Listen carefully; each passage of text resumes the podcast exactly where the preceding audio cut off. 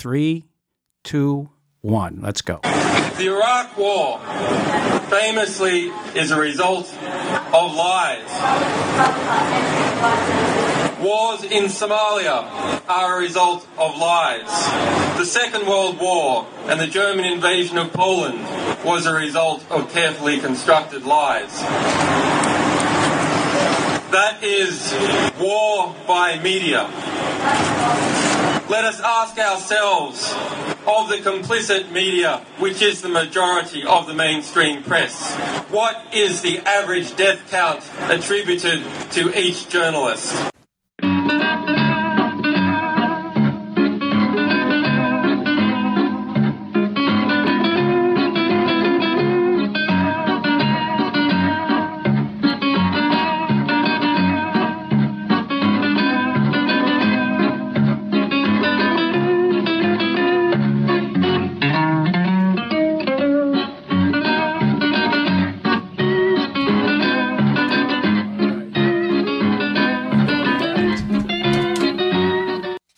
Okay, that was Julian Assange. That's a speech from like six or seven years ago that I, have been looking for, and uh, someone by the name of Marie uh, posted it on Twitter today, so I was able to grab a piece of it. Um, this is Randy Credico. This is Randy Credico live on the fly with our continuous series, Assange Countdown to Freedom. This is our ninth one this year. This is our fourth year. Uh, I swore I thought we wouldn't have to be doing this anymore, but we will continue. I just uh, just got back from London yesterday. Um, I don't want to say I had a great time, but I was around some wonderful people, and all of them who witnessed this um, this charade uh, uh of a um, of a hearing uh, for his extradition uh, in uh, Belmarsh prison uh, in, the courtroom adjoining it uh, are on this show. Uh, I was with them for three of the days, and they stayed an extra day. And it was tough leaving. It was tough leaving uh, that, that, that place because I got to go, and Julian was in this horrible state. We'll be talking to everyone who witnessed what happened. Uh, in, in, those uh, dreadful four days. But there was a lot of solidarity, a lot of good things. And let me just say, this is um, Countdown to Freedom, Assange, and uh, in collaboration with Covert Action Magazine. We have a lot on our plate. We have uh, the great Craig Murray. We have Julian's father, John Shipton. We have Fidel uh, Narvaez. We have um, uh, Sevim uh, Dağdelen and uh, Angela Richter. So our plate is full. We're going to come right back uh, with Craig Murray in just um, one minute after I play uh, our Craig Murray music.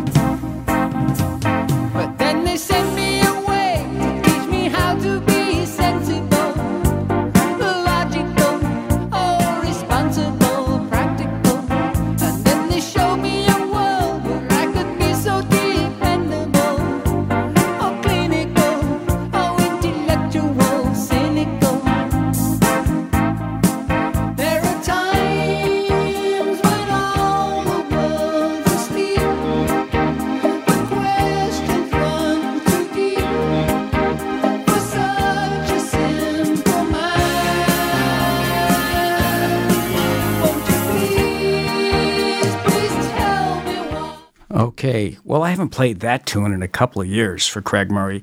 Craig Murray has uh, has done this show many times and has been one of the most outspoken and most eloquent uh, defenders of Julian Assange. I had the pleasure of being in his company uh, the last four days, uh, actually five days, beginning Saturday in London.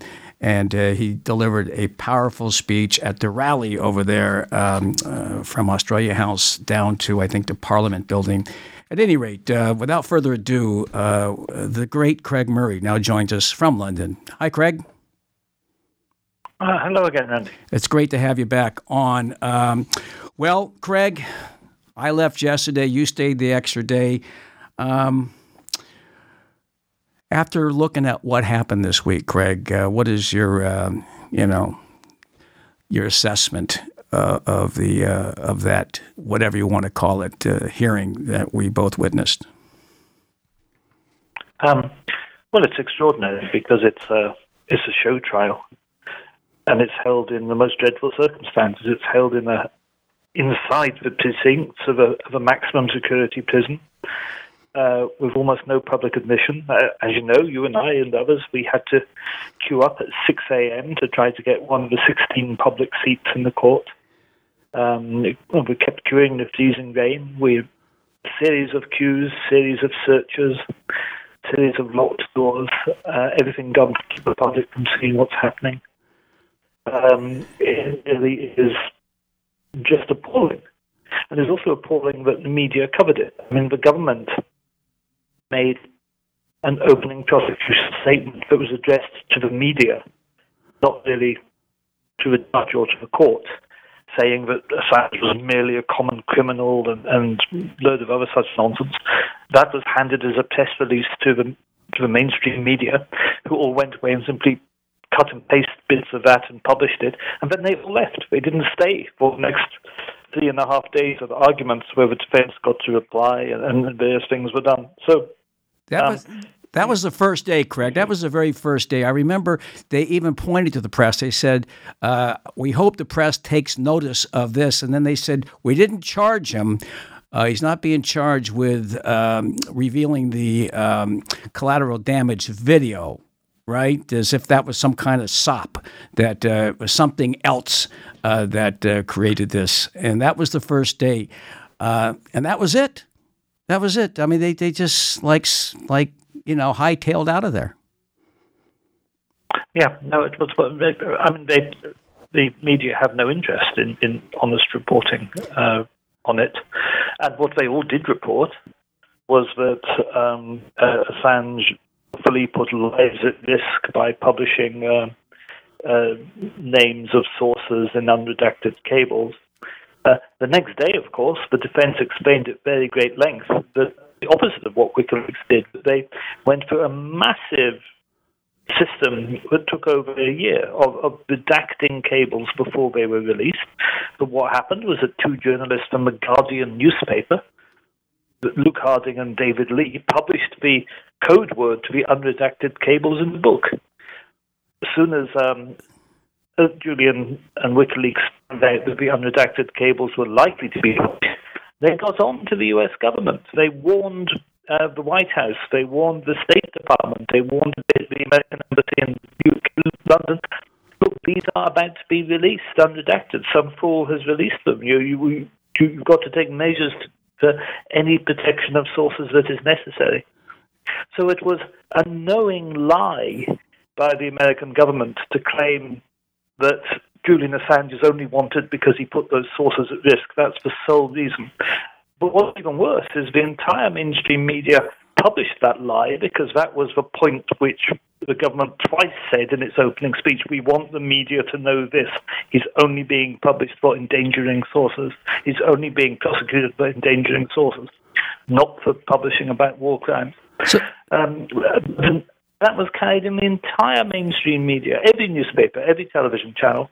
The next day, when that was proved to be palpably false and untrue, not a single newspaper or television channel covered that. Were you monitoring the newspapers and, and the media like at night? Or did you buy a newspaper, just look at them online like The Guardian and, and other uh, newspapers? Yeah, I, I, just look at them online uh, and I, I was following quite, quite closely, yeah. What was their motivation? Why wouldn't they come back in? Are they in the tank themselves? Do they want Julian to be extradited? I think that. Um, I mean, you know, they, there, there isn't really a, an effective media anymore. Investigative journalism is is dead. There wasn't anybody from the media uh, present capable of doing more than cutting and pasting a government press release. That's about their intellectual level. And of course, the media is now concentrated in the hands of a tiny number, an ever shrinking number of billionaire proprietors. Uh, and they just support neocon foreign policy. They hate WikiLeaks. You know, WikiLeaks exposes how the government works, and, and these are people who own the government. So they hate they hate WikiLeaks. They hate freedom. They hate truth getting out. Uh, so they're delighted to see Assange sold down the river. Well, you've been reporting on it every single day, and I'm not going to have you go into the minutia of it all. But uh, that was the first day, and the second day when they revealed that it was the Guardian that actually put the lives in danger, and Assange and WikiLeaks tried to prevent it. They forewarned. They made emergency calls after that was released from a from a book that was published like months earlier, six or seven months earlier, somebody got the codes and uh, released uh, released the uh, the information. It was the Guardian, and then ironically, Luke Harding and the Guardian have been the most uh, uh, antithetical uh, to Assange. Wouldn't you say? Yeah, well, of course, you know the Guardian releasing the codes um, led to a huge bust up between the Guardian and WikiLeaks, and the Guardian then, from that moment on, um, spent all its time uh, attacking WikiLeaks in order to divert attention from what had happened. Luke of course, has been the foremost British proponent of Russiagate. You know, Luke is up there with Christopher Steele as manufacturer of lies and publisher of lies. Luke Harding wrote the famous uh, front-page, huge Guardian story, Manafort had visited Assange in the embassy, uh, was completely not true. Absolute lie. Uh, published as a huge front-page splash when they were basically desperate to stand, stand up with Russiagate nonsense. I, I understand. That uh, seems to be a, a, major theme over here. There was absolutely no coverage here, not even on the first day. It's like it didn't even exist uh, I mean, there are other issues, but this this is a a major, major, major international case. Uh, and I think everybody should be uh, quite concerned in the media. Uh, don't they? Don't they understand that uh, they could be next uh, if, if, Assange is extradited? That it's not. It's the first domino to fall. Don't they see that? Well, I think they don't see it because they've no intention of any ever publishing any government secrets. They're not investigative journalists. I mean, this is something we have to get our heads around in a sense because, you know, uh, what the most striking moment on, on day two um, was when, or even in the afternoon, the prosecutor had to admit that the statutes he was quoting um, said that any journalist who published any government secret, however he obtained that secret, and even if that secret did no one any harm, any journalist and any publication who published any government secret would be liable for an imprisonment. Wow. Uh, uh, under the interpretation of law which the U.S. government are pushing in this extradition case. Uh, you, that should terrify the media. Yeah, it sh- it should, and I, I think, and I've spoken to a few here. I have some friends in mainstream media here, but of course they're only interested in me talking about Roger Stone. Uh, but I was trying to convince them that they should uh, uh, be on the ball on this one. You know, um, you, we saw him every day come in and out of this as if he was Hannibal Lecter or something behind a plexiglass. We were behind a plexiglass. I've seen. Um, uh, you and I saw him from that plexiglass, and then the other day there was some photo that uh, that emerged uh, that somebody took uh, on the first day uh, and so, do you think that that was uh, accurate representation? Do you think that the media can look at that and see that he is not in good shape? Yeah, I, I mean, he was obviously not in good physical or mental uh, shape, and um, you know the the fact what what it does show is that you know he's behind this huge. It's not plexiglass. It's it's bulletproof glass, which is much thicker and tougher, and, and more um, uh, more substantial. Um, and uh, you know, he's cut off from. He can't take part in the proceedings. He can't consult with his counsel, uh, and he's being kept in the kind of circumstances in which you would keep an extremely violent terrorist or war criminal. Well, I, I've uh, you know, that's how he's being treated. Well, I've seen, you know, like in, in, in Egypt, they, they put people around them up, put them in a cage when they're on trial. It was almost as close to that than a, than a regular trial. I mean, just seeing him in the back of the room. And then yesterday, something came up about him trying to sit with his attorneys. And uh, tell us about that. Yeah, well, that's true. I mean, an interesting thing is that his um, his lawyer made an application for him to be able to sit with his attorney, and um, he pointed out that the European Court of Human Rights at Strasbourg had made a judgment against Russia in a Russian case, because Russia is a member of the European Convention on Human Rights, in a Russian case, um, the accused had been placed in a bulletproof glass box, positioned almost exactly like Julian Assange is in. You know, the description of the, the court was almost precisely the same, no significant difference. And the European Court of Human Rights ruled that this meant it was an unfair trial because um, he wasn't able to communicate with his attorneys. As Julian is not able to communicate with his attorneys, they stopped him passing notes to his attorneys. He, he, he's not able, uh, you know, the, the glass box is across a passageway and then a wooden wall before you have the first seat of his attorneys. So the only way he can talk to them is to try to shout through a chink in the a, a chink slit that's left in the um, in the glass. Um, but then everything he says to his attorneys is overheard by the private company security officers who are guarding him in the dock. Well, those are private no security. Those are private security yes, officers. Yes, yes. The, the judge actually initially said for Group Four that the to clarify the company Serco, but they're private security. Uh, and uh, uh, you know, those people can open everything he says to his lawyer. He, when he is able to communicate to his lawyer, which is well, I, I, saw I saw Baltasar Garzon, one of his attorneys, who was sitting close I, by. Will to be illegal. Well, I saw Baltasar Garzon, uh, you know, cupping his hand over his ear, trying to hear what Julian Assange was trying to say. It, I mean, it was it was such a um, a disaster for you know the circumstances if, if trying to mount a, a defense there.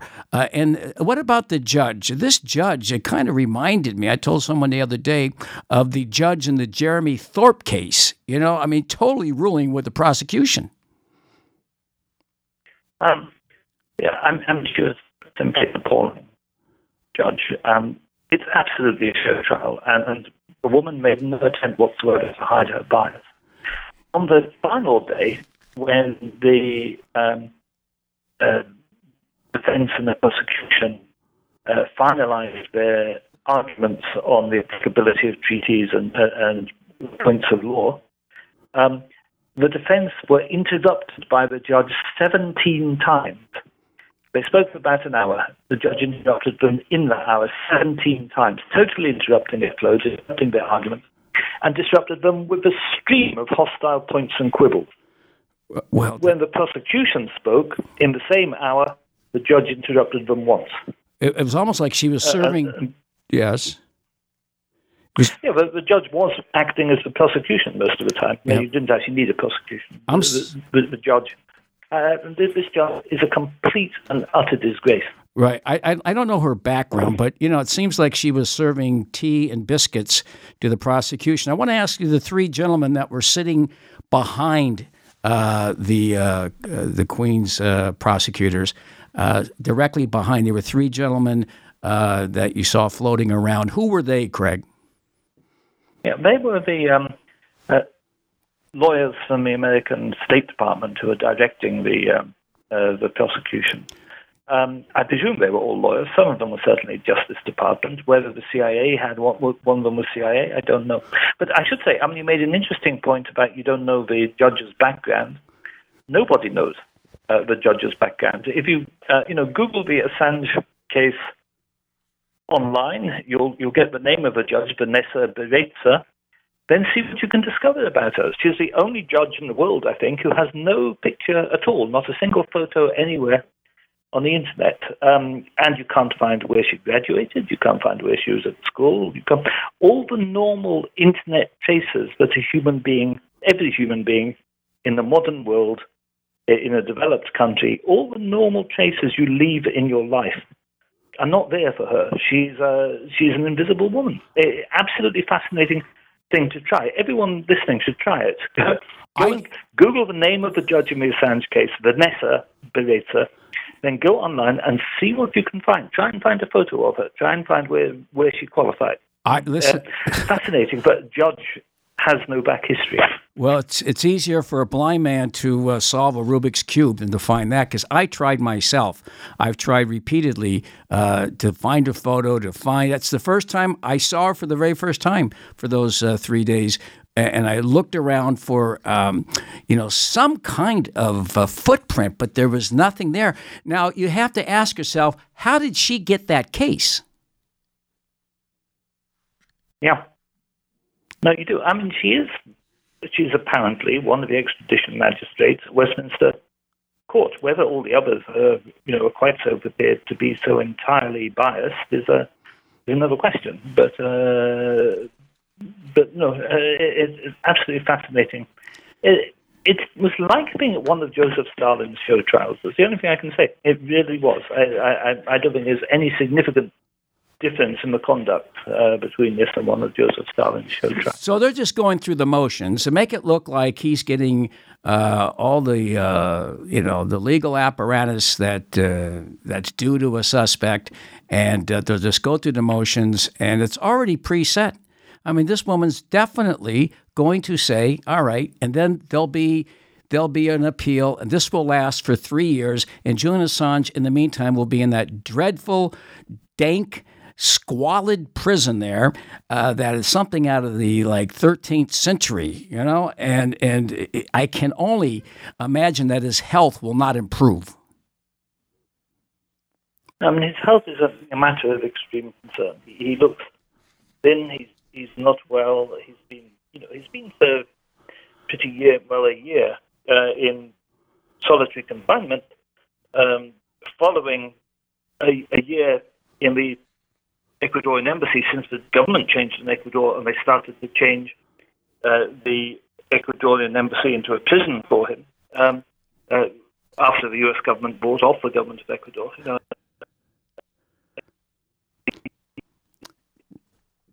really terrible condition. Yes. So uh, you, you, know his his mental and physical health are both extremely deteriorated. Yes. If you ask my my prognosis, it looks to me I've got no doubt this this judge has no interest in doing anything whatsoever except extraditing him. She'll do what you know what she's told to do by her political masters. Um, I do think there's a very good chance that we would win on appeal at the High Court because the those judges are a bit more independent, and the legal process here has been absolutely sick, disgusting it, to any decent it. It's a real embarrassment. But it's an embarrassment. That, that, could take two years. Yes, that and, could take two years to get to appeal at the High Court, and I'm not certain Julian would survive two more years in prison. Yeah, well, if you ask Nils Melzer, he won't. Uh, and to, Craig, we got two minutes left here. Um, what what can you leave us with here, Craig? Uh, just some final thoughts. I know craigmurray.org.uk. You can read all of your articles that you wrote this week. They're brilliant. Um, but um, just some final thoughts here, Craig, because we got to get uh, John uh, Shipton on after you, another fine individual, Julian's father. Yeah, no, but, but um, I mean, it's very important, I think, if, if people can go to my website, craigmurray.org.uk, and read my daily reports They're... of exactly what happened to the case, including an exposition of all the legal arguments. People need to campaign. You need to contact your elected representatives. Everyone needs to contact their elected representatives. Write them letters, uh, explain, you know, that you don't want this abuse. You don't want publishers jailed for simply exposing war crimes and, and, and telling the truth. We, we all need to get more active and, and be, you know, even the act of mobilization is Julian having a good effect yeah. on society. So do good there. Well, thank. One, one final thing. Yes. When, when you um, when you speak to John Shipton, tell him I uh, tell him to message me if he's free for a drink this evening. Okay, I certainly will tell him that. That'd be the first thing I say. All right, to message you and uh, okay, uh, get together tonight. Thank you very much, Craig, and thank you for all the great work that you've done on just about everything in life and specifically now with Julian Assange. You've been a godsend. Craig Murray. Thank you, Craig. We'll be right thank back. You, and thank you for coming and witnessing here, here in London. Thank you. Okay, Craig. Uh, we'll be right back with Julian's father, uh, John Shipton, in just one minute. When the shark bites with his teeth, dear. He has a better phone. Scarlet billows start to spread Fancy gloves though wears like heat, dear. So there's not a trace of red. Oh, on the sidewalk Sunday morning lies somebody who's in life. Someone sneaking around the corner. Is that someone back tonight? Yes, from a tugboat by the river, baby. A cement bag drooping down, and the cement's for the weight, dear, that you might keep. Okay, that was Louis Armstrong, Mack the Knife. Uh, I had a great opportunity to watch him many times at my father's nightclub, the Royal Tahitian in Southern California back in the 60s. Um, well, that was Craig Murray, and uh, Craig Murray said, to do me a favor, have John Shipton call him uh, after this uh, after this uh, interview uh, because he'd like to hook up with him. John Shipton is the father of Julian Assange, and I had the great pleasure of spending three days in his company. John, thank you for joining us from London. It's a pleasure, Randy. Thank you. Thank you for for all that you have done on behalf of your son. You've been in London now, John, for what about six months now? Yeah, going on six months uh, in and out of London into Europe. And and so you first got involved in this directly. You, I, I, I don't know if you were living in Australia, but you first got involved in this. What compelled you to go, John? Oh, you know, when when uh, when your child is impressed, uh, uh, uh, you get a bit sort of uh, full of the fighting spirit. So you you join you join in as as vigorously as you can. Well, and progressively because uh, you've got to work out what what's doing. It it must uh, be very difficult for you. Uh, I was sitting in that gallery to see your son, um, you know, being railroaded, a, and to be, um, you know, undergoing these horrible conditions uh, of that uh, prison and just the whole process. It must be really difficult uh, as his father. Randy, the, the the process seems to be a fraud upon the court because the uh, Department of Justice has offered no uh, evidence whatsoever, just a few assertions. They seem to have found a bit of a loophole in the treaty arrangements between the United States and the United Kingdom, which they're trying to drag uh, uh, Julian through.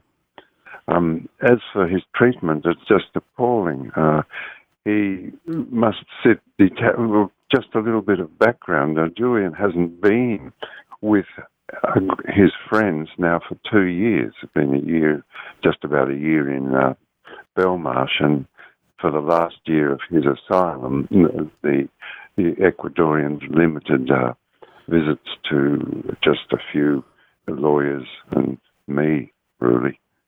Um, so to be uh, continue to be detached uh, deliberately by the judges uh, just uh, sadism, really, just nothing more than that, because the judge has the opportunity to alter those conditions uh, at, at, the stroke of a pen.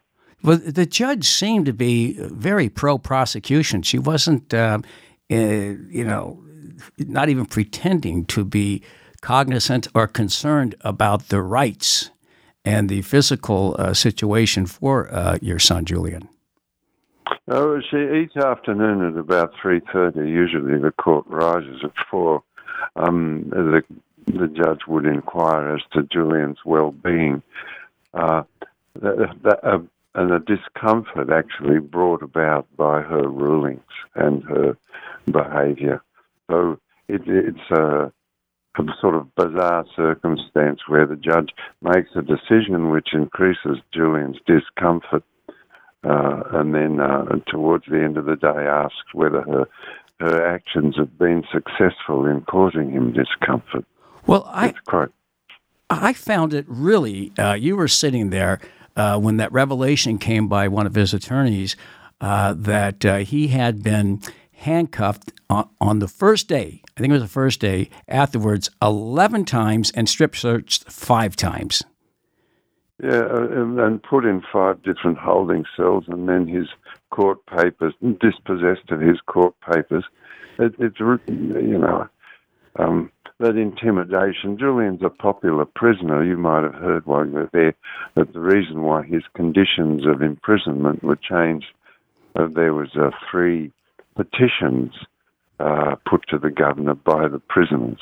I, that, that, um, yes, that, that, was remarkable. Uh, and did you did you see him in Belmarsh uh, over the last six months? Did you visit him? Yeah, yes, uh, a, a good few times. Yeah, I, I visit uh, uh, weekly. Um, tomorrow I see Julian and Sunday, so I'm trying to catch up with the visits uh, this weekend. Well, it's just it's just um, appalling what, what is going on. I last visited him in in November 2017, and uh, just to see, I mean, he's pale.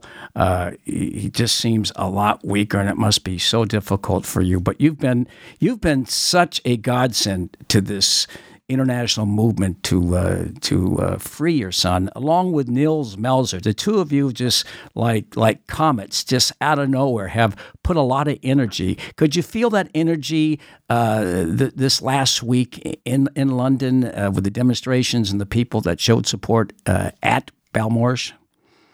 Oh, they're wonderful people. Wonderful people. They came busloads from France, and there's people from all over Europe uh, and local people. There's 10 tents. It's freezing here, as you remember. Yes. Snowing on the day you left. There's a, you know, foul winds. It's an the, the prison's built on an old marsh. It's dead flat and the wind uh, races across. And the, so there's uh, 10 tents uh, and uh, people sleeping outside. Um, there's always, say, a minimum of 30 people when we go in. Uh, on the first day, there were a couple of hundred people outside well, and warmly embraced all of us supporters. Well, you know, it's it's so far away from from London. Uh, it's way out there. It's at the end of the end of the earth. You know, it took so long to get to that spot, and then you had to find a hotel room, and then well, these people camped outside, and then you had to go through, like you said, this cold marsh and you got to wait in line in the morning. So they put it so far away. If it had been in somewhere in in uh, in London, uh, there would have been triple the amount of people. How how uh, important are the people that show up at these demonstrations? Not just there, John, but worldwide. And what is your um, what what is your um, your feelings towards them and your message uh, to them? Well, you know they're wonderful people. Uh, and I we, you and I, and the other uh, supporters who can get their words out to the public, we walk, we're held up on their shoulders. But Wednesday in uh, Germany, there was 35 cities uh, held vigils for Julian uh, on the same at the same time every city in Australia. Uh, in, in the United States, vigils are held or protests, uh, France, Spain, uh, even in Stockholm. So there's a, a, a yesterday there was a, a manif- they call them a manifestation, a manifestation in, in uh, Stockholm, all over the world, Oslo. Um, the, the support uh, that they give holds us high and increases the reach of our voice. So you and I and Nils uh, progressively managed to get the message across that this is the crime of the century. It really is, John. This is the crime. This is, he is the most. Um, persecuted uh, political uh, figure on a political prisoner on the face of the planet. There's absolutely no question about that. And uh, your sense is, is that the the government uh, of the UK has basically been bootlicking uh, the U.S. government uh, prosecutors and and uh, legal apparatus here. Um, and so, what? Why? Why are they doing this? Why? What? What is your feeling? Why is the British government lowering, debasing itself by being eh, complicit with the U.S. government? Uh, it's got me beat. It, it, it, not to. It won't bring them any benefit. As you know, London is a a centre, a financial centre, and writes a trillion dollars worth of contracts each year, and has to be seen to have a, a judiciary which is unbiased and can make fair uh, judgments about uh, disputes, financial disputes. Well, this uh, entire matter over the last 10 years, along with a couple of other scandalous cases, is bringing uh, to the administration of law in the United Kingdom into disrepute. The same way it brought poor Sweden into complete disrepute, and now we see Sweden, whereas once it was a model society 30 years ago, now we see it as a country that has a disreputable uh, law administration and sells junk furniture. That's about the end of it. Well, that's they just bring. That that's true, and, and you know, I this is such bad PR for for the uh, British government. I am encouraged that um, that Jeremy Corbyn uh, did make that speech on the uh, in the House of Commons, and that the Queen. What, what did you make of the Queen uh, saying that this is a political matter? Oh, I think that it was a first class intercession by the head of government here. Uh, also, uh, after Jeremy Corbyn, uh, leader of the opposition, made his speech in Parliament in Prime Minister's question time, Prime Minister Johnson's reply was neutral towards su- supportive in the sense that he questioned the quality of the extradition treaty between the United States and the United Kingdom. So, so what? Uh, what from here? Uh, you know, the, the, Brits at this point are behind the eight ball. Uh, there's got to be a breaking point for them, and I think that's through people like yourself, Nils Melzer, all of the attention that is getting, the people protesting, uh, the, the, the torture report, all of this stuff is is beginning to reach a crescendo, and I think I think that uh, eventually they're going to have to fold their cards. That's my opinion. Uh, what is yours? yeah, yeah the, I have the same, but it'll require a bit more work from you, you know, you and I, and Nils, and all of the other spokesperson. Uh, yesterday, um, I think it was the day before yesterday, the Austrian Parliament voted in support of Julian. So now it's moved, and the uh, Canton of Geneva voted in support of Julian. So this is the Parliament's uh, acting in support. The the Council of Europe voted in support of Julian. Right. We now need to move from parliamentary support to government support. Right. We got we got the uh, German MP coming on after you, uh, and after Fidel Navarrete, and. Um, uh, I know that the German parliament is moving in the right direction. Uh, we need to get the U.S uh, Congress to move in the right direction, and certainly the House of Commons to be a little more vocal. But I, you know, it's a process here. I know it's frustrating for you, but uh, any uh, last words uh, you can say to the people out there that are listening to this program, John? Uh, that uh, well, just to repeat myself a little bit. That's that good.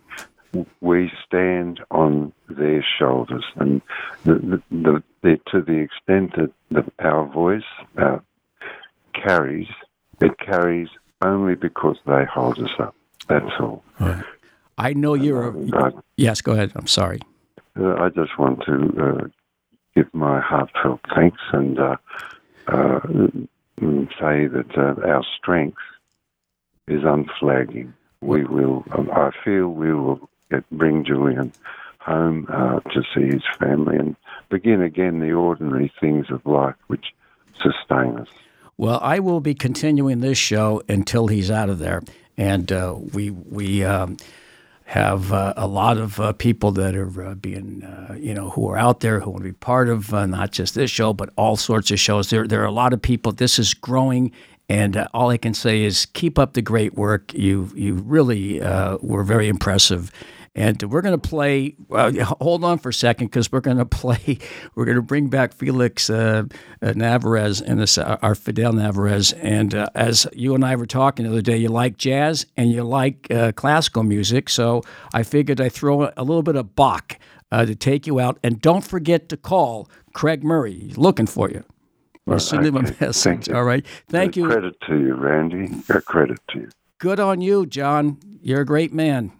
And your son, your son, let me just ask you one last question because I wanted to ask you Yes, this. of course. You must be proud of your son's great work and his great commitment to social justice and economic justice, racial justice, and ending wars.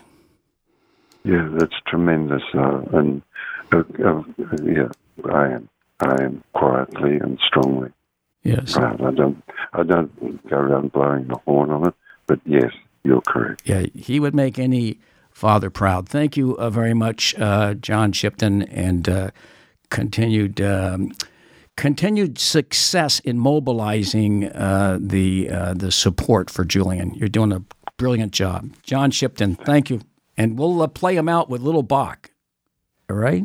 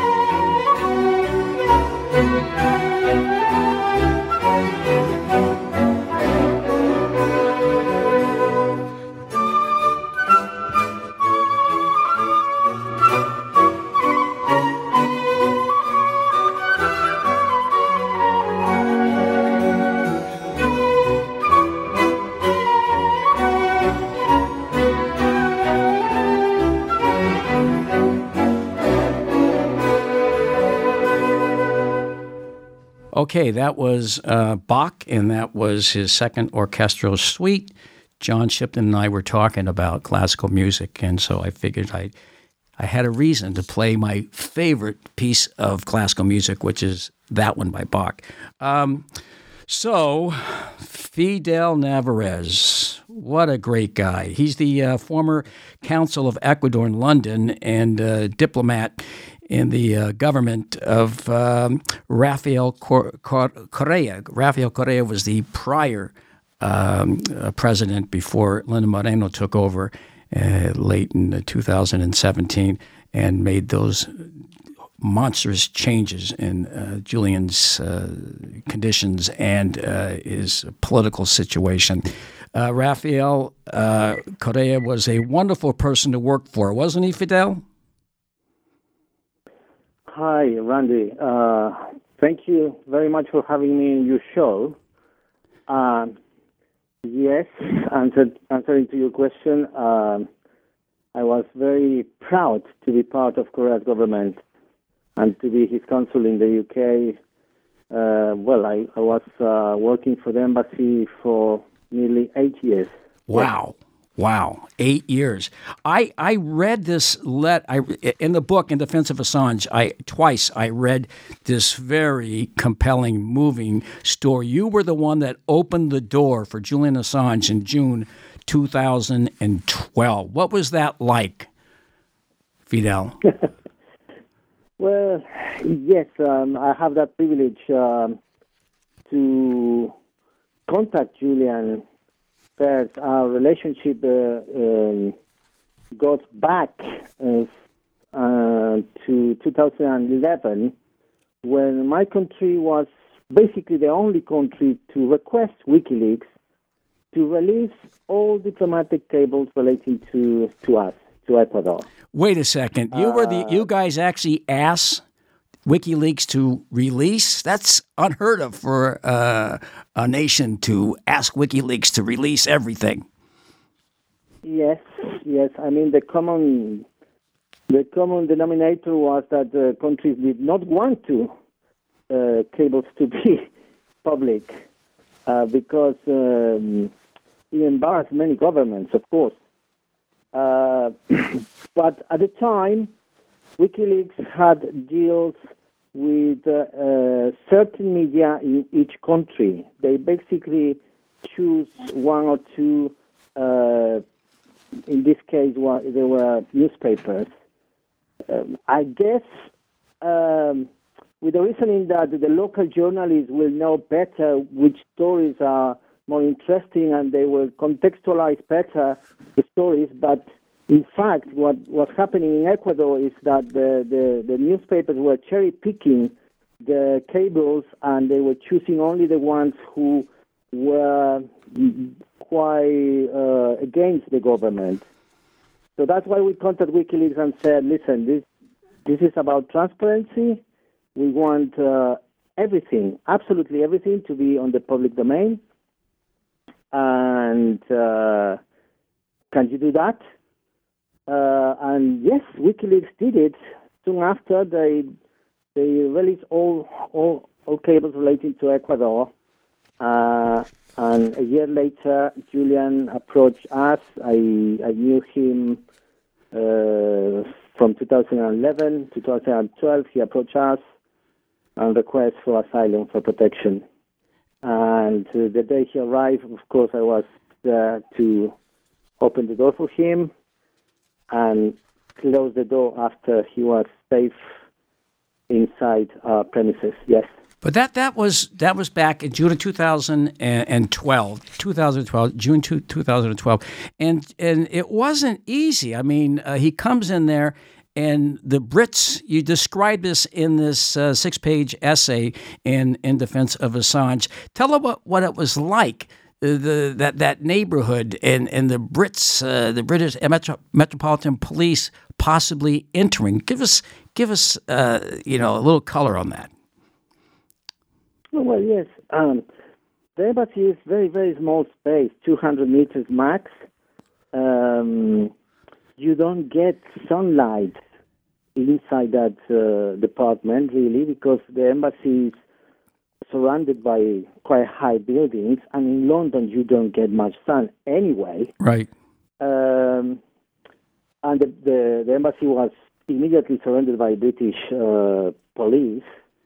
Uh, two months later, when Ecuador officially granted the asylum, because the, Ecuador took two months to study the case, to see if there are real grounds for Julian to deserve political asylum. In that period, we approached every nation involved. We approached the United States, we approached Sweden, we approached the Brits, and we also approached Australia trying to to to to see um, why Julian is is left on his own and uh, and needs protection. And our assessment was that it was obvious that that man needed to be protected. Uh, so two months after he arrived, we granted the asylum officially, and the Brits uh, they got leaked, I guess, uh, that the asylum was going to be granted. They threatened the embassy with storming it and basically uh, taking Julian from inside the embassy. Even though that would be a violation, that would be a violation of international law. Absolutely, absolutely. Um, they threatened uh, us by, by a written note, official written note, saying that the domestic law will allow, will allow them to come into the embassy if we don't solve the matter uh, of Julian Assange soon. Um, and they also um, threat us with uh, enormous, enormous uh, contingent contingent of uh, British police uh, surrounding the embassy, closing the street through the night. I'm talking about 50, 60 policemen for a small apartment, armed policemen. Uh, it was a real threat. But as you say, that will be in violation of the international legislation on diplomatic immunities, and that will be a, big mistake because they will put at risk every single embassy around the world. They certainly uh, wouldn't do that to. They wouldn't British do embassy. Yes, they wouldn't do that uh, to to the French or uh, to the Italians or or the United States embassy. Well, I, I guess that's a good that's a good comment. Uh, I would like to see them threaten Germany or France or um, yeah. So, uh, richer nation. Well, let me ask you this. Uh, so, what was it like? It must have been very tense uh, back then, those first uh, few months uh, of the summer of uh, 2012 uh, for you and, and for Julian. What was that like? It was tense. Yeah, it was tense. Listen, at the beginning, we did not have any security at the embassy. We did not have a security company guarding the embassy. We did, didn't need that. But with Julian inside, uh, it, it was obvious that he could not stay on his own at the embassy. So I stayed with him for nearly two months, uh, full time. So we spent together those two months uh, in that embassy. Uh, the asylum was granted, and we we got uh, a security company to protect the embassy. that was the the aim, of course. Well, you guys were in real fear. The embassy, protect us. So you were in real fear that it might happen uh, at that uh, point in time, um, and you got to know Julian obviously very well. You've been a a real super advocate uh, for justice for Julian. Uh, you've been there ever since you left uh, the embassy. So after that, uh, you you write in this essay about how um, dedicated Julian was uh, to his work. He continued like uh, he wasn't even in there, right? He just continued to to try to maintain a uh, a positive uh, mindset and uh, continue to pump out great work. Sure, sure. I mean, um, a political asylee does does not lose any rights. So Julian obviously uh, had the right to to work, to have visitors, to speak freely and, and, and publicly. So um, he kept working. He kept running uh, with the limitations, of course, logistical limitations, but he was working full time. Yeah, either either preparing publications with his team and preparing his um, defense with his lawyers, receiving visitors from all over the world, from all over the world artists, intellectuals, activists, politicians uh, from all over the world to express solidarity uh, to him and to the country that was protecting him. Uh, and I think that helped a lot Julian to cope with the hardship uh, of, of the situation because he kept busy all, all the time, and he was working with different time zones all the time. He, you know, uh, it was it was uh, quite common to see him working through the night because he was giving a, a conference or an interview to Australia or some or to South America, different time zones. Uh, he was a workaholic, as, as you yes as you say.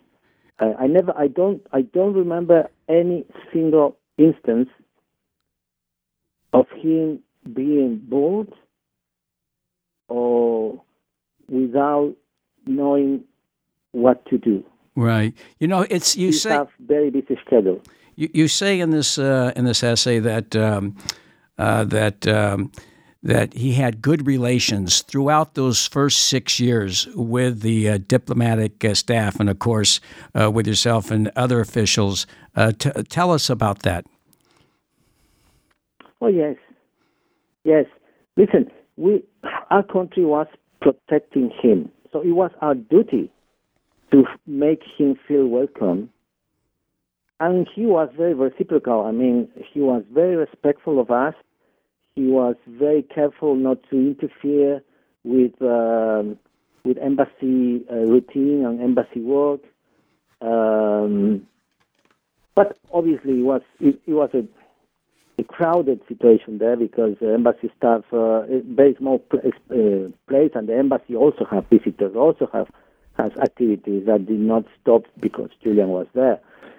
Um, but when you are there for so long, Julian spent there something like 2,500 days, nights. And he was the only one who could not go out home at the end of the day or at the weekends. Yes, that was. ver- So um, yeah, we share many many occasions, uh, social occasions with him, birthdays, welcoming new colleagues came in to uh, join the embassy, or farewells because people finish uh, their their term. Um, many and Julian once was joining joining us all the time. Um, yeah, he, he, during the six first years under Rafael Correa government, our duty was to protect him, and the relationship was very respectful. Yes, it says that he was not Yeah. arrogant, in spite of what uh, some of these reports coming out by Lenín Moreno's uh, henchmen. Uh, it, it says he was very he was very grateful uh, to uh, your government and to the uh, embassy staff, and, and I know, including yourself, you guys became very good friends uh, over those six years. I gather. Oh yes, yes, yes. Close, close relationships. Uh, everybody's different, of course. One, some, some of us became closer to him. Some of us maybe not that much, but um, but yeah, it was respectful relationship for sure. He was grateful, and and he was protected. Yes. And despite the limitations, obviously, it's, it's different culture as well, you know.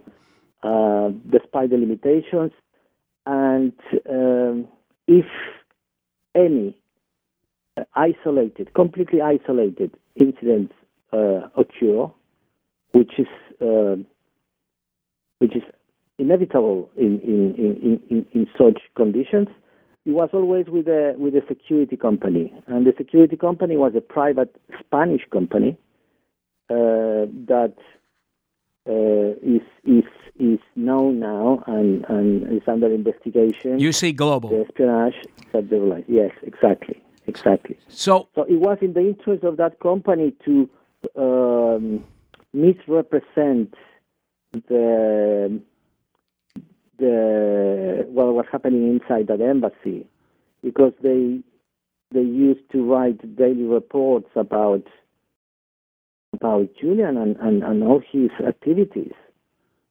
And there was in their interest to misrepresent that in order to uh, justify their employment. so they weren't there to And protect him. From a, They weren't there to protect him. They were there to smear him. This UC Global. exactly. Yeah. Yeah. And Yeah. and, and when, when when when were you aware that UC Global was doing uh, all of this stuff, uh, all this undercover work with all of the video cameras and the microphones, even in the bathroom? When when were you aware of that? Well, um, we were always suspicious, especially Julian and myself. We were always suspicious of of of of the security company. We never felt comfortable. They were always very intrusive. And true to be said, the, the Ecuadorian embassy became the most surveilled place on earth. Right, more than because Fort we were Knox. surrounded by yeah exactly we were surrounded by by the british police uh, during the first three four years uh, i mean uh, physical presence of police bands and police at the doors on the street uh, but then they replaced that for undercover uh, surveillance yeah undercover policemen and we we knew we spotted uh, cameras in in in in, in neighbor neighbor buildings uh, focusing on our embassy. Uh, we knew that there were long range microphones trying to listen on us. So uh, and on top of that, the, the security company installed CCTV cameras inside the embassy.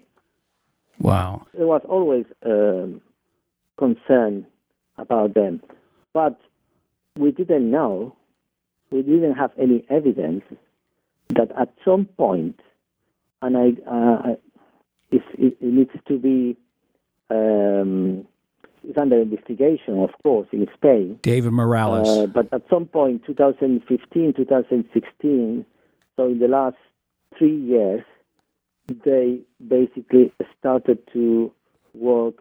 Apparently, they started to work for the Americans. So the CIA was paying and- CIA was paying David Morales to intensify uh, the surveillance. Well, that is what uh, needs to be proven. Uh, everything aims in that direction.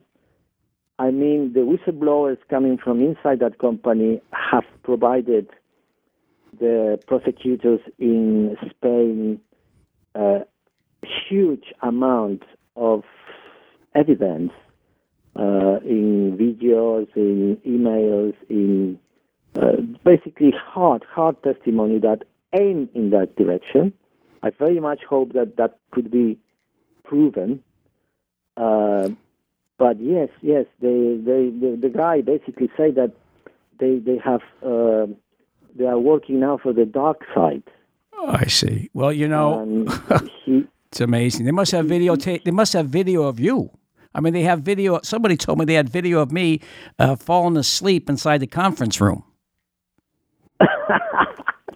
and, and and I brought in. I brought. I brought a are on video. Yes, I brought. Did you know this? I brought in a bottle of. Uh, uh, in 2017, as a welcoming gift from my friends from Anonymous Scandinavia, said so. I, I brought in a um, a bottle of uh, bullet bullet bourbon, and I had a couple of shots when I was drinking, and that made it on right. that that made it on the videotape. So if they're getting me, I'm just a comic. You know what I mean? I don't know anything about any of this stuff, and uh, that's bad enough. But to get the lawyers and get the journalists.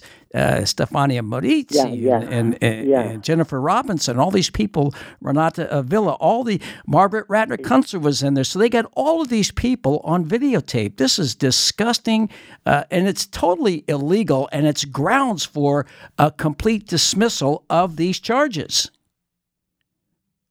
Yes, yes, this is a lot, a lot more serious than the, just the, the Big Brother experiment that was going on there. Um, they breach the lawyer-client uh, privilege of of secrecy. Um, they also film his meeting with his doctors. They stole information from lawyers. Uh, I mean, not only documents, but they were they were sucking the information from the electronic devices that everybody needed to to live at the desk with the security guard. So yes, and and the very same company, you know, that was uh, supposedly uh, protecting uh, uh, President Correa's family in Europe uh, after he left uh, Ecuador. And now it's evident that they were spying on him as well. They were they were writing reports in English about him and his meetings. So the dark side speaks English. You have to just join the dots. Wow, that's a, that's a, that's very well said. Um, so uh, let's uh, we got a few minutes left. I want to ask you this this transition from Correa uh, to Lenín Moreno must have made your life as a diplomat uh, for Ecuador uh, very difficult. Well, yeah, that's Uh, I think it's surreal what went on in my country with that betrayal, complete betrayal, betrayal of voters, betrayal for democracy. Um, you don't win the, the, the election on on certain platform, and next day you decided that you will implement the policies of, of the opposition. Um, and start persecuting your own comrades, your own colleagues, Well, the he- ones who put you there. He's he's become like he's become like uh, you know like a Somoza type or a Batista type or a Trujillo type. He's totally flipped and in the hands uh, as a puppet of the U.S. government. That's how he looks. Does he have any shame at all, Moreno? I don't think he does. I don't think he does. So it's, it's I think it's easy for him. He he doesn't have any. It's it's absolutely incredible. And what he's done to Julian is cruel. Yeah. It's absolutely cruel. It's a crime. It's a crime, Last is what it is. Well, it is a crime because you cannot you cannot hand over a political refugee who you are protecting. He has put his trust on you to protect his life, and suddenly you start plotting with the persecutors in order to hand him over. And because as you say, it's a crime, is in complete breach of every single um, legislation, international legislation, and domestic legislation on refugee, on political asylum. Um, and it's a huge historical shame that will be there forever for my country Yes. Bolivar and in order to in, in, in order to try to avoid that the last year at the embassy for Julian was hell because what they tried to do is to force him out at his own accord. They tried to break him down. They isolated him. They, un, they uncommunicated him. They cut the internet from him. They installed uh, special equipment to block telephone signals, which are harmful uh, for your health, and they uh, banned him visitors. Mm, mm, And that went on for seven, eight months. yeah. Obviously, they could not break him down.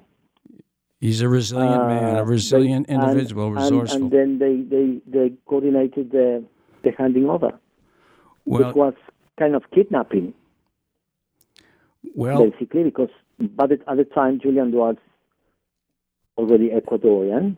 He was in his embassy. He rightly refused to come out, and they had to drag him. Drag uh, they drag they drag him out by force. were you there? You weren't So there. it's, Yeah. it's a crime. Yeah. It No, no, I, I was not there. I left the embassy a year before. Yeah. With the change of government, I stayed for, for the first bit, um, but then I, I was not suitable anymore for them because I, I was protecting Julian Yeah. and, and I was very uncomfortable with the new policies. Well, that must have been a they real. got rid of me and they changed most most of the of the diplomats were, were replaced. It must it must have been a big blow for you to leave and uh, seeing one of his most um, um, ardent supporters uh, being uh, let go from uh, the embassy. That uh, was It was a shocking, yes, shocking. yeah. Well, yes. Fidel uh, Narvaez, um, uh, we're going to have you back on very soon. Uh, we have a couple of. Uh, MPs from uh, Germany joining us in a minute, and I, it was really a pleasure uh, to be around you uh, for three days. You're, you're a real credit to the human race and a credit uh, to the cause of free speech, and certainly, um, you know, you have been a real, true friend of Julian Assange. Everyone should have a friend. My pleasure, Randy. My pleasure, and, and and thank you, thank you for supporting the good causes. All right, thank me. Thank you very much, mi amigo. Uh, nos vemos en mayo. Mayo. they say mayo in Argentina, okay? Mucho gusto. Mayo. Mayo, Fidel. Thank you. Fidel. All right, gracias, Fidel. All right, uh, we're going to take a, uh quick break. This is Randy Credico live on the fly. Uh, we'll take a, uh quick uh, musical break and we'll be back uh, with a uh, MP from uh, Germany. Oh, it's a long,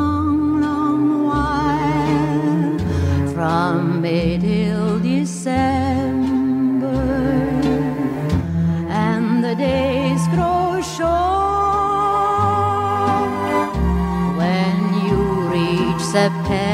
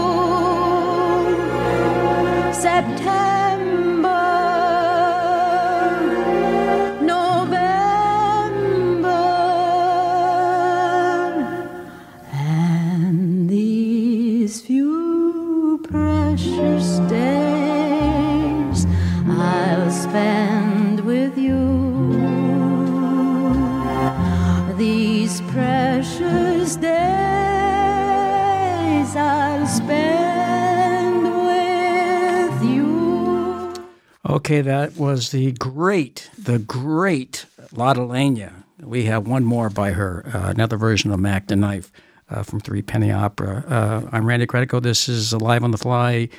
Uh, Countdown to Freedom, Assange Countdown to Freedom in cooperation with the good folks at Covert Action Magazine with a lot of help from my good friend, friends from Anonymous Scandinavia. We are now being joined by someone I met in the gallery uh, at Belmarsh prison uh, watching this trial. And what a ball of energy. And uh, what, a, what a great person. I really enjoyed uh, being around uh, Sevim uh, Dağdelen. Dağdelen. She is a member since 2005 of the uh, German uh, parliament.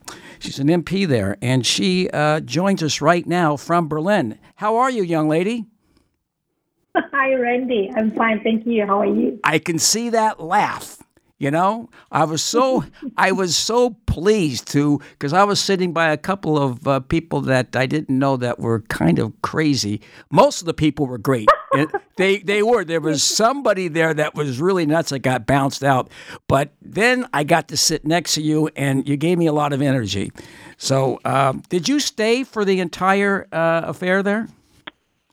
Yeah, that uh, the entire uh, hearing um, I attended with my uh, colleague and friend Heike Hänsel. She is an MP as well. We've been last time visiting Julian Assange in the Ecuadorian embassy in December 2018. And actually, on the day he was arrested in April last year, 2019, I was on the way to London to meet him again. I had the permission of the Ecuadorian embassy to see him. So Heike and me, we are very close in this case, and we're doing a lot of stuff in Germany for the solidarity with Julian, but not only Julian, it's the same with um, Edward Snowden or Chelsea Manning. Well, your party has been a breath of fresh air. I wish we had a Democratic Party that's like the New Left Party in the uh, German parliament. Uh, you first met Julian, one of the first, I think, way back in September 2012. Yes, I um, I was in uh, holidays. Uh, it was summer 2012 when he was seeking or asking for asylum in the Ecuadorian embassy in London, and it was you know it was like a witch hunt by the U.S., by Sweden, by uh, United Kingdom. And um, and I thought uh, this is uh, wrong because uh, although uh, all uh, what WikiLeaks and Julian and all the others have done is just telling the truth, telling the truth about dirty lies, about war and uh, torture, about Guantanamo, uh, the war crimes of the U.S. Army in Afghanistan and Iraq. They just opened the eyes of so many people about these lies of um, policymakers uh, when they talk about um, clean wars uh, uh, and uh, surgery wars, like that they are clean and no damages and so on, no civilians were killed. So they opened the lies, and I think they have done a really great job for peace and for for diplomacy. And that's why I wanted to, yeah, be in solidarity with him. And then I started this campaign that uh, members of parliament, of national parliaments in Europe and uh, of the European Parliament will show up there in the embassy um, side by side with Julian to show solidarity that he's not alone, that he has got political support. Well, you've been wonderful uh, over the years. What was that like, that first meeting uh, in September 2012 when you sat down with Julian? Oh my God, I, I it's so long ago now, uh, but uh, still I remember how much impressed I was to see such a gentle and intellectual person. And he was not just, you know, in one area intellectual. He did know so many things about so many issues. I was really absolutely touched and impressed by his intellect and his his confidence, self confidence, and his hope that he can change something in telling the truth. And uh, and since then, I'm uh, I'm um, yeah I'm a supporter. So uh, you know you, you like with the war logs and all of that. In general, uh, what is your assessment of the uh, the work that WikiLeaks has produced over the last decade? Well, you know, they have done a lot uh, uh, for for peace in in the world, and uh, the philosophy, the the philosophy, the deep philosophy of WikiLeaks, I'm absolutely supporting because, um, you know, secrets are the opposite of democracy. Secrets are, you know, they are enemies of democracy. We need transparency. Uh, governments uh, intelligence services, they don't have the right to make propaganda and uh, you know spread lies about what they're doing, and they do not have the right to do war crimes and then just cover it up.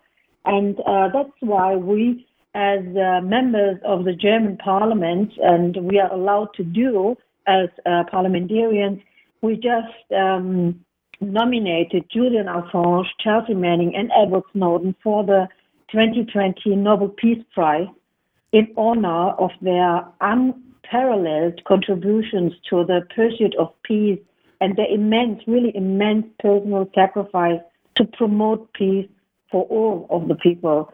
And uh, that, I think, is the is the philosophy uh, behind WikiLeaks. I want to talk about this um, letter that I got from you. I, it's signed by uh, at least a hundred uh, different intellectuals, uh, politicians, uh, scientists, uh, and celebrities. tell us a little bit about that. Well, it was um, it was last year, and last year in. Um, when, when well when when when he was arrested, Julian was arrest, arrested uh, we started to think what can we what can can be done to help him. And one thing was I invited John Shipton, his father, the father of Julian Assange, to Berlin. We made a press conference. We did, you know, a campaign here, having meetings and all this stuff. And then I, uh, we made in the Bundestag, in the German Parliament, made a hearing, a public hearing with hundreds of people and uh, we had a sculpture we just uh, presented by the by the Italian artist Davide Dormino uh, right in front of the U.S. American Embassy at the Brandenburg Gate in Berlin, in the heart of Berlin. And this uh, sculpture is, you know, there are four chairs, one of them uh, in bronze, everything in in in in in, in original. Um, original uh, uh, Julian Assange, uh, Chelsea Manning as Bradley Manning, and uh, Snowden are staying on these chairs, and one chair is free, and the sculpture is uh, uh, titled with anything to say to stand up for truth and for this person. And after this presentation in front of the U.S. Embassy, we had this public hearing in the German Bundestag with this UN United Nations Special Rapporteur um, Nils Melzer, John Shipton, and Kristinn Hrafnsson, the chief editor of WikiLeaks, and some other journalists, very important persons in Germany. And after that, we had uh, we had a meeting at the university in Cologne with John Shipton and me about this case. And after that, we met uh, Günter Wallraff. He's an investigative journalist, a very well-known author and we talked to him and asked him for help to do something, uh, if we can do something for Julian. And then we started uh, this appeal, and this appeal is an appeal we presented on 6th February in the German uh, press conference in Berlin, where over 100 celebrities from politics, science, culture, and media signed it, and more than 50,000 50, 50, people uh, supported it very immediately.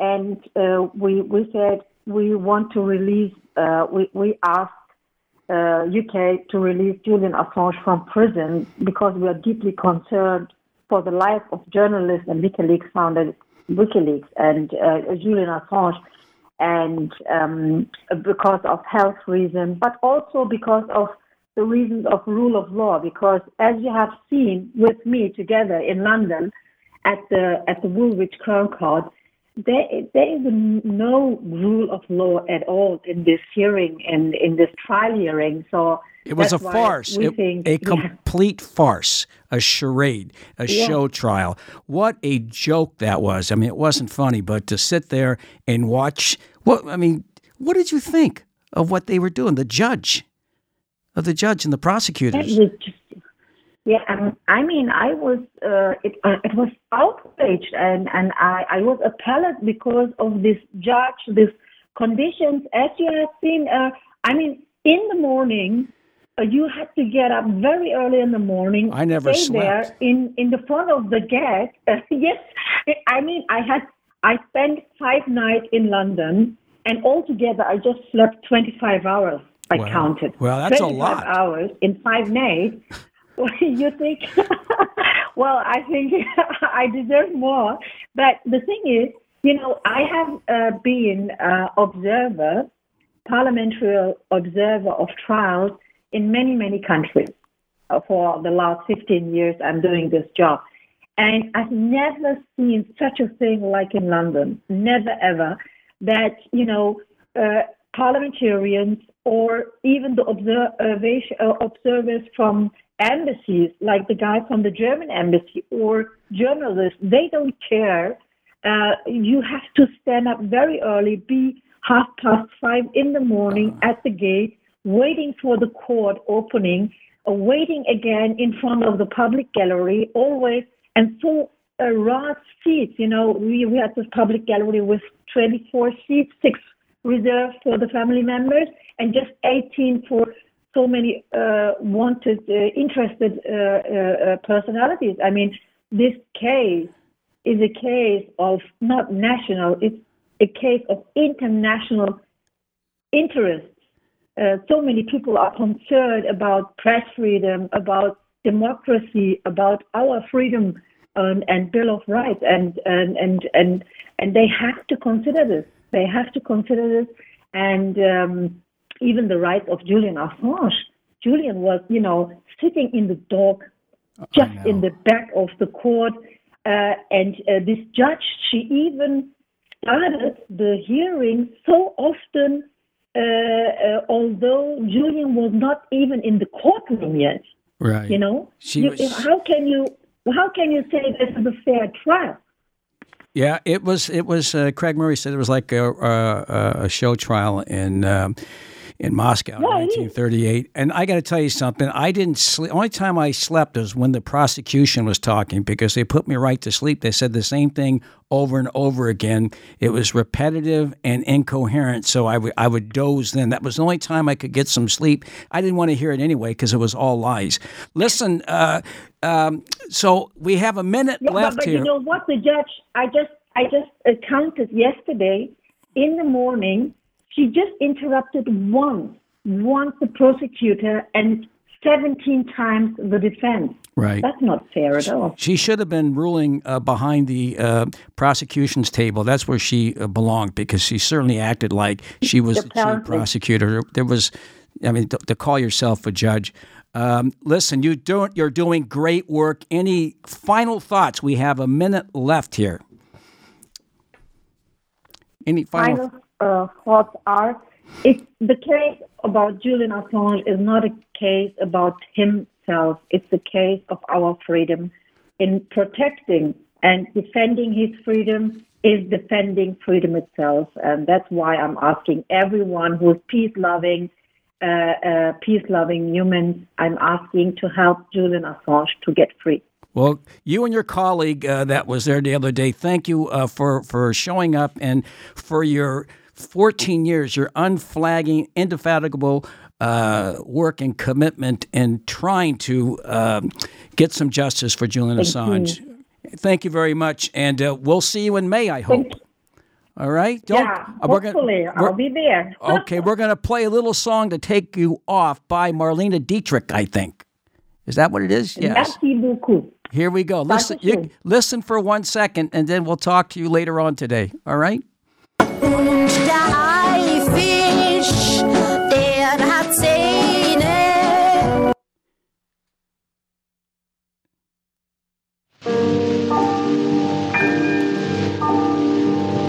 Man hat uns nicht gefragt, als wir noch kein Gesicht, ob wir leben wollten oder lieber nicht. Jetzt gehe ich allein durch eine große Stadt und ich weiß nicht, ob sie mich lieb hat. Ich schaue in die Stuben durch Tür und Fensterglas und ich warte und ich warte auf etwas. Wenn ich mir was wünschen dürfte, ich in Verlegenheit, was ich mir denn wünschen sollte, eine schlimme oder gute Zeit. Wenn ich mir was wünschen dürfte, möchte ich etwas glücklich sein. Denn wenn ich gar zu glücklich wär, hätte ich Heimweh nach dem traurig. Uh, that was uh, Marlene Dietrich. I don't know the name of the tune, uh, but um, sounded pretty good to me. We have back to back citizens of Germany on uh, this show, and that was the interstitial music. And joining us right now here on Live on the Fly, Assange Countdown to Freedom, was another individual I met uh, in the uh, gallery at the. Um, I didn't even call it a trial. There's this farce that took place at Belmarsh prison. It was a complete farce. It was a charade, you know. And uh, sitting uh, next to me uh, was uh, this wonderful person by the name of Angela Richter, who's been a friend of Julian Assange for I guess about ten years. Welcome, uh, Angela. Angela is a is a film director, a stage uh, director, and uh, a very close a writer uh, and a very close friend of Julian Assange. So, welcome to the show, Angela. Hello, Randy. Hi. It's great to have you here, um, and it was great seeing you uh, in uh, in London, in spite of the difficult circumstances. Um, I'm reading this uh, book called "In Defense of Julian Assange," and you have a very moving, uh, compelling, um, I guess, essay or story that you tell here. Uh, you last saw him. Julian, I believe, uh, just before Christmas 2018. Uh, for those who don't have the book, can you can you just take us that day that you were there, uh, that you, you um, uh, recap in this uh, in this wonderful essay in, in defense of Assange? Can you kind of describe for people who have not read this book, uh, take us through that that day? Yes, um, as you can imagine, I was very excited because I didn't see Julian for, I think, at least a year because he was also isolated. Um, many people know that maybe, but I don't know. He was isolated for um, at least, I think, nine months or something in the embassy. So he was not uh, allowed to have visitors. He was caught off. Uh, uh, he didn't have internet access and so on. So when I saw him, it was he really had a difficult time behind him, and I was really excited as I didn't see him so long. And actually, when I came to the embassy, it seemed to me rather that he was a prisoner than someone who is enjoying asylum, because um, they took away his bed. Um, the heating was not working, and it was in London around Christmas, so it was rather cold. And he was sitting there in a down jacket, and yeah, it it it it was a very hostile atmosphere. And I must admit, I was really shocked when I experienced this. And also, it was the first time that I had the feeling that it really took a toll on him because I was visiting him for the course of the seven years that he- was there. I met him actually just right before he, a year before he entered the embassy, and then I was visiting him actually every three or four months on a regular basis. So, and he was always holding up very great. I think he was um, very strong and and fighting still from the embassy and and but the last time I saw him I could really see that that it took a toll on him that they put him in isolation and also he was very affa- aware of the fact that he will be taken out of the embassy very soon and this also happened like I would say 4 months later I think in April yeah around 4 months later he was dragged out of the embassy It must have been difficult for you to see that. You first, um, I mean, you've known him for a long time, um, and Mm-hmm. uh, there's a, a, a lot of um, disinformation about Julian Assange, the person. Who, to Mm-hmm. you, tell us about your knowledge, your your your own personal experience uh, knowing Julian Assange. Uh, for the people out there who don't know what he's really Mm-hmm. like, give us give us some of the uh, details of uh, what you uh, encountered over those years. Yes, I, you know what? I encountered someone who is very dif- different from what you read about him in the press. Um, I uh, encountered a person that is very intelligent, very ethical, I would say, and very friendly. I mean, he was also very funny. You know, we used to sit sometimes and just watch stuff on YouTube, and you know, he was and we would laugh about stuff, you know, and we were watching football games together and stuff like that, you know, normal stuff. And and I thought he was always very friendly, funny guy, and also highly intelligent. Uh, if I would describe him, I'd say, you know, what we well, he shared his knowledge and his food with me. You know, we used to sit there and eat, and he would always offer me some food when he had something, but I was, of course, also bringing some. And I think that he's a um, very unusual character. You know, it's it's maybe not that he gets easily close to people, but I I can't blame him because in his situation, you know, he got also betrayed by many people because, as you might have realized, that most of the people who don't like him made a career out of it. You know, they um, they uh, published books smearing him and so on. So most of the people who like him and think that he's a nice person, including me, uh, we didn't cash in on that, and Right. also it doesn't in- interest any anybody, you know, because uh, it's not interesting to say, oh, you know, he's a very nice guy, very polite, and and likes to share his food. You know, people like to hear that he's a narcissist and so on and so on. You you I don't want to repeat all the smears, but you know, for me, he became a very dear friend, and I must admit that it breaks my heart to see him now um, in Belmarsh, and and yeah, we were there together. Randy, you saw it too, like sitting behind this um, in this glass cage and being treated like like he was a war criminal instead of uh, the people that he exposed. Yeah, it's just it's just amazing that he um, was not allowed to sit with his lawyers, uh, and almost every ruling by that judge went against him. And he's sitting in that bulletproof cage. That's what it was.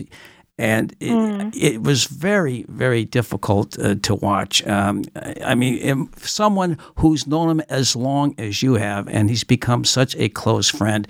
What what was your feeling watching that over the three days you were there? Well, it was very painful, I must say. You know, it's it's it's like you see someone you know, and I know that he's a very very strong character, and he never gave up. And you know, uh, when he when he entered this glass cage, he was even holding up his fist. You know, but still, when I see his eyes and I know him, you know, I can see that he is really in a very difficult state of mind. And who wouldn't be? You know, I mean, he's been now in his isolation for no no reason that you can uh, say would happen in a civilized society. You know, and and uh, the treatment, the harsh treatment, the conditions under which he is held is just in, in, incredible, you know. And um, I think it's it's it's it's horrifying to imagine that this is uh, happening in the middle of Europe.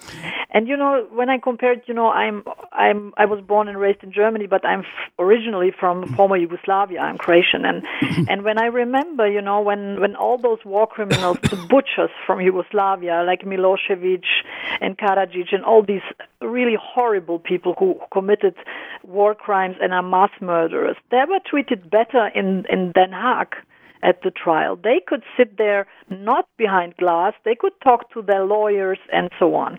And also mm, um, Augusto Pinochet, you know, the dictator from Chile, he was treated much better for, in Britain, and she, he was not extradited in the end. he lived in a villa and not in Belmarsh. So for me, it's I can't believe it, you know. And as I know him, when I see Julian sitting there, it breaks my heart, you know. And he was trying to co- communicate with his lawyers and so on, and it's just.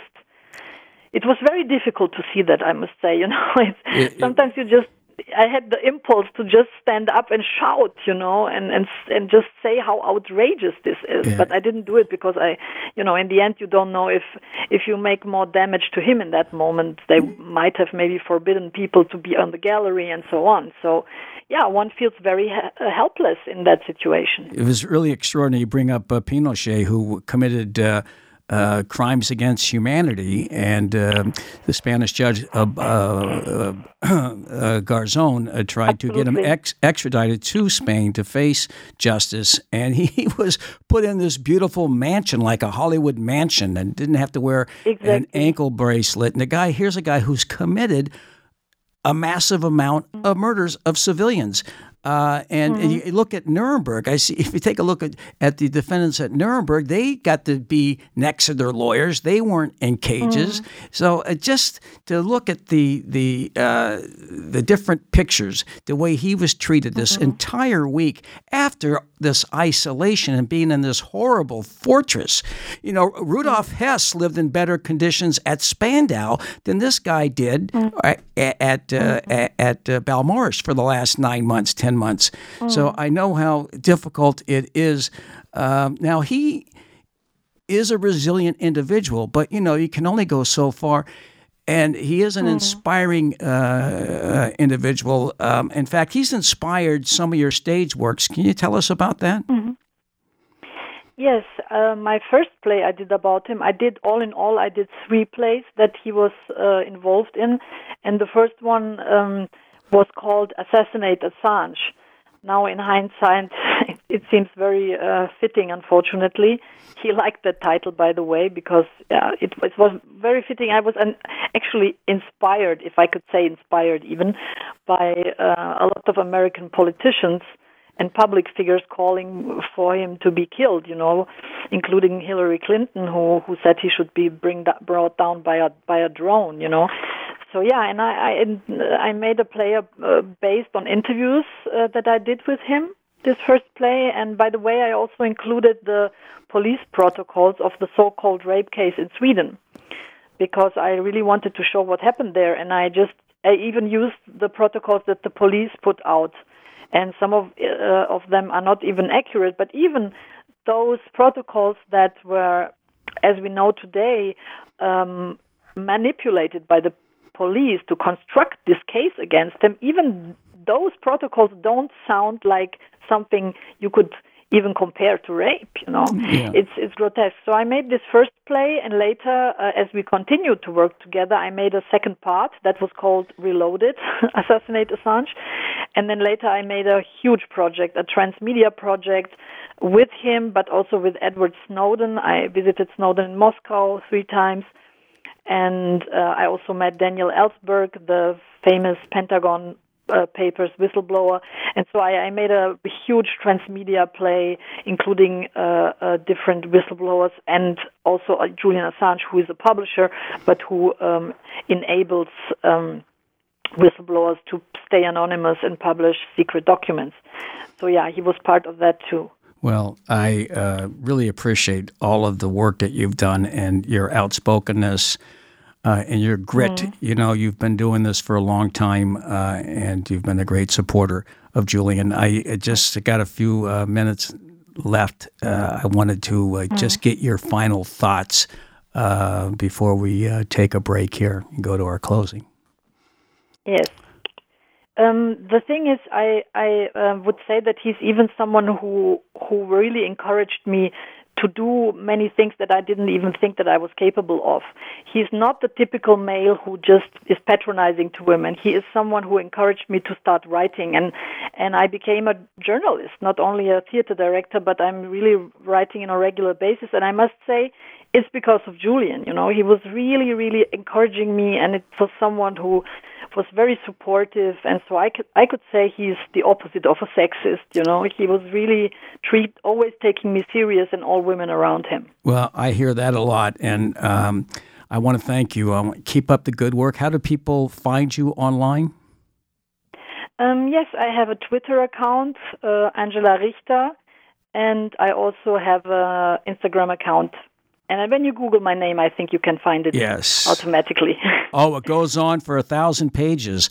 Angela Richter, thank you very much for being part of. We're going to have you back because we have a lot to talk about, but we have had a lot of people today, and we still have a little more to do. Uh, and we're going to take we're going to take you out with a little Lotte Lenya and uh, an original version of Mack the Knife, so you can Okay. just sit back and listen.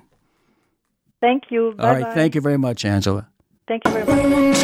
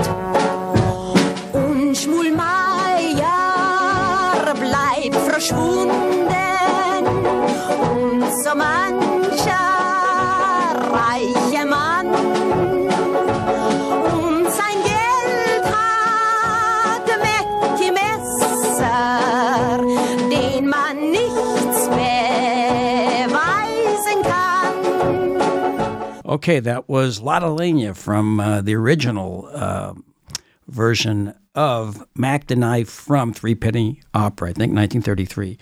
Uh, Bertolt Brecht and uh, Kurt Weill. Um, so, there's, by the way, I got to mention this before I forget. Every Thursday, still at Grand Central Station, 4:30, uh, there is a vigil inside Grand Central, 4:30 to 5:30 at Grand Central by the clock at the information desk. All right, so this has been a long show. It really has been, and uh, it's been uh, not easy for me today because there were so many guests. I, I really missed my co-host, and that was Aaron Maté. But I know he was caught up in another breaking story. Uh, but we got him right now. Aaron, thank you for uh, being part of this today. I'm sorry I couldn't be there in person, Randy, and I'm looking forward to listening back to the whole show. All right. Well, uh, you better have a lot of time on your hand. It's like Nicholas Nickleby. Um, so, uh, Aaron, uh, I just got back. Um, you know, there was coverage in Europe uh, after the first day it kind of subsided. Um, I don't know what was happening here. Give us uh, your assessment. Uh, what did you? Uh, what was your read on the uh, the week of the Assange extradition hearing? Well, I'm really inspired by the uh, small group of brave journalists who went over there to cover it. Um, you were among a, group that includes Kevin Gosztola of Shadowproof.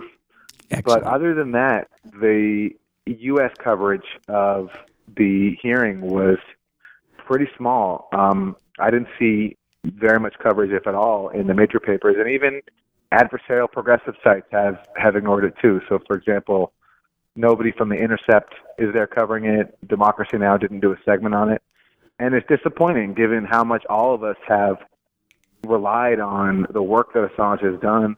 No one has done more to expose the crimes and corruption of the U.S. government than him. And not just have we benefited from his work, but also the case that is targeting him is a threat to the very essence of the work we all do. It's a very it's a threat to the core of press freedom. So it's disheartening to see the indifference uh, that his case is uh, is being greeted with right now. But it's also heartening to see those of you who made the effort to go there and be there to support him. Well, the Gray Zone News has uh, been there and has been on top of this. Gray Zone News, the Gray Zone News. Uh, you can get that uh, at Twitter and online. Uh, Uh, any uh, other thoughts about the mainstream media basically looking the other way here, Aaron? Well, just you know, it's such an extraordinary uh, story, and you know, there was so much to cover this week. All the revelations that came out from the hearing, for example, you know, this this allegation that is constantly used against Assange that he endangered uh, people who are named inside the cables that were released. Uh, the Assange team even presented evidence that that's not true, and that those who endangered uh, civil, civilians or informants who are named in U.S. cables were in fact members of the very media that have been attacking and sliming Julian Assange, namely David Leigh and Luke Guardian and Luke Harding of the Guardian, because it was them who published um, access to a password that contained the names. But yet, all these revelations just get ignored, and I I don't know what it's going to take to get people to wake up to realize just what what a big story this is, and if the Trump administration succeeds, what a huge threat it is to the work that all of us do. Yeah, well, you do incredible work, and so does Max, and so does uh, uh, Anya and, and uh, Ben uh, Ben Norton uh, from the Gray Zone. This Kevin did some tremendous work this week. Uh, I'm glad he was there for you guys. Um, and we got to go because we're at the end of the show. Any last thoughts before we jam? Well, Randy, thank you for staying on the story. I know you're tired from a lot of travel. I hope you get some rest now and recover so we can, because we're all relying on you to bring us a story that everybody else is missing. All right. Thank you very much. Aaron Maté of the Gray Zone News. Thank you, Aaron. And uh, hopefully we'll see you next week.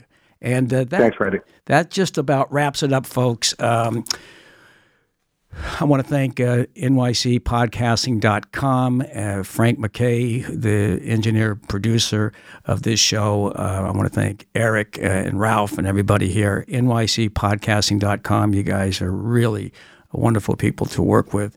Uh, and I want to thank Anonymous Scandinavia and Covert Action Magazine and everybody out there. We'll see you next week, folks. This is from a movie called Gold Diggers of 1933. It's called Forgotten Man, uh, My Forgotten Man, and it uh, is by Joan Blondell and um, I forgot uh, Emmy Butin, something like that. Uh, a great singer, and this is really uh, a classic post World War One anti-war song. See you next week, folks. Thank you very much. Remember my forgotten man? You put a rifle in his hand. You sent him far away. You shouted, hip hooray! But look at him today. Remember my forgotten man. You had him cultivate the land. He walked behind a plow. The sweat fell from his brow. But look at him right now. And once he used to love me. I was happy then. He used to take care of me. Won't you bring him back again? Cause ever since the world began, a woman's got to have a man.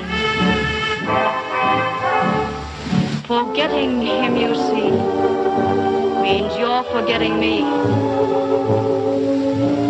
Like my, my forgotten man.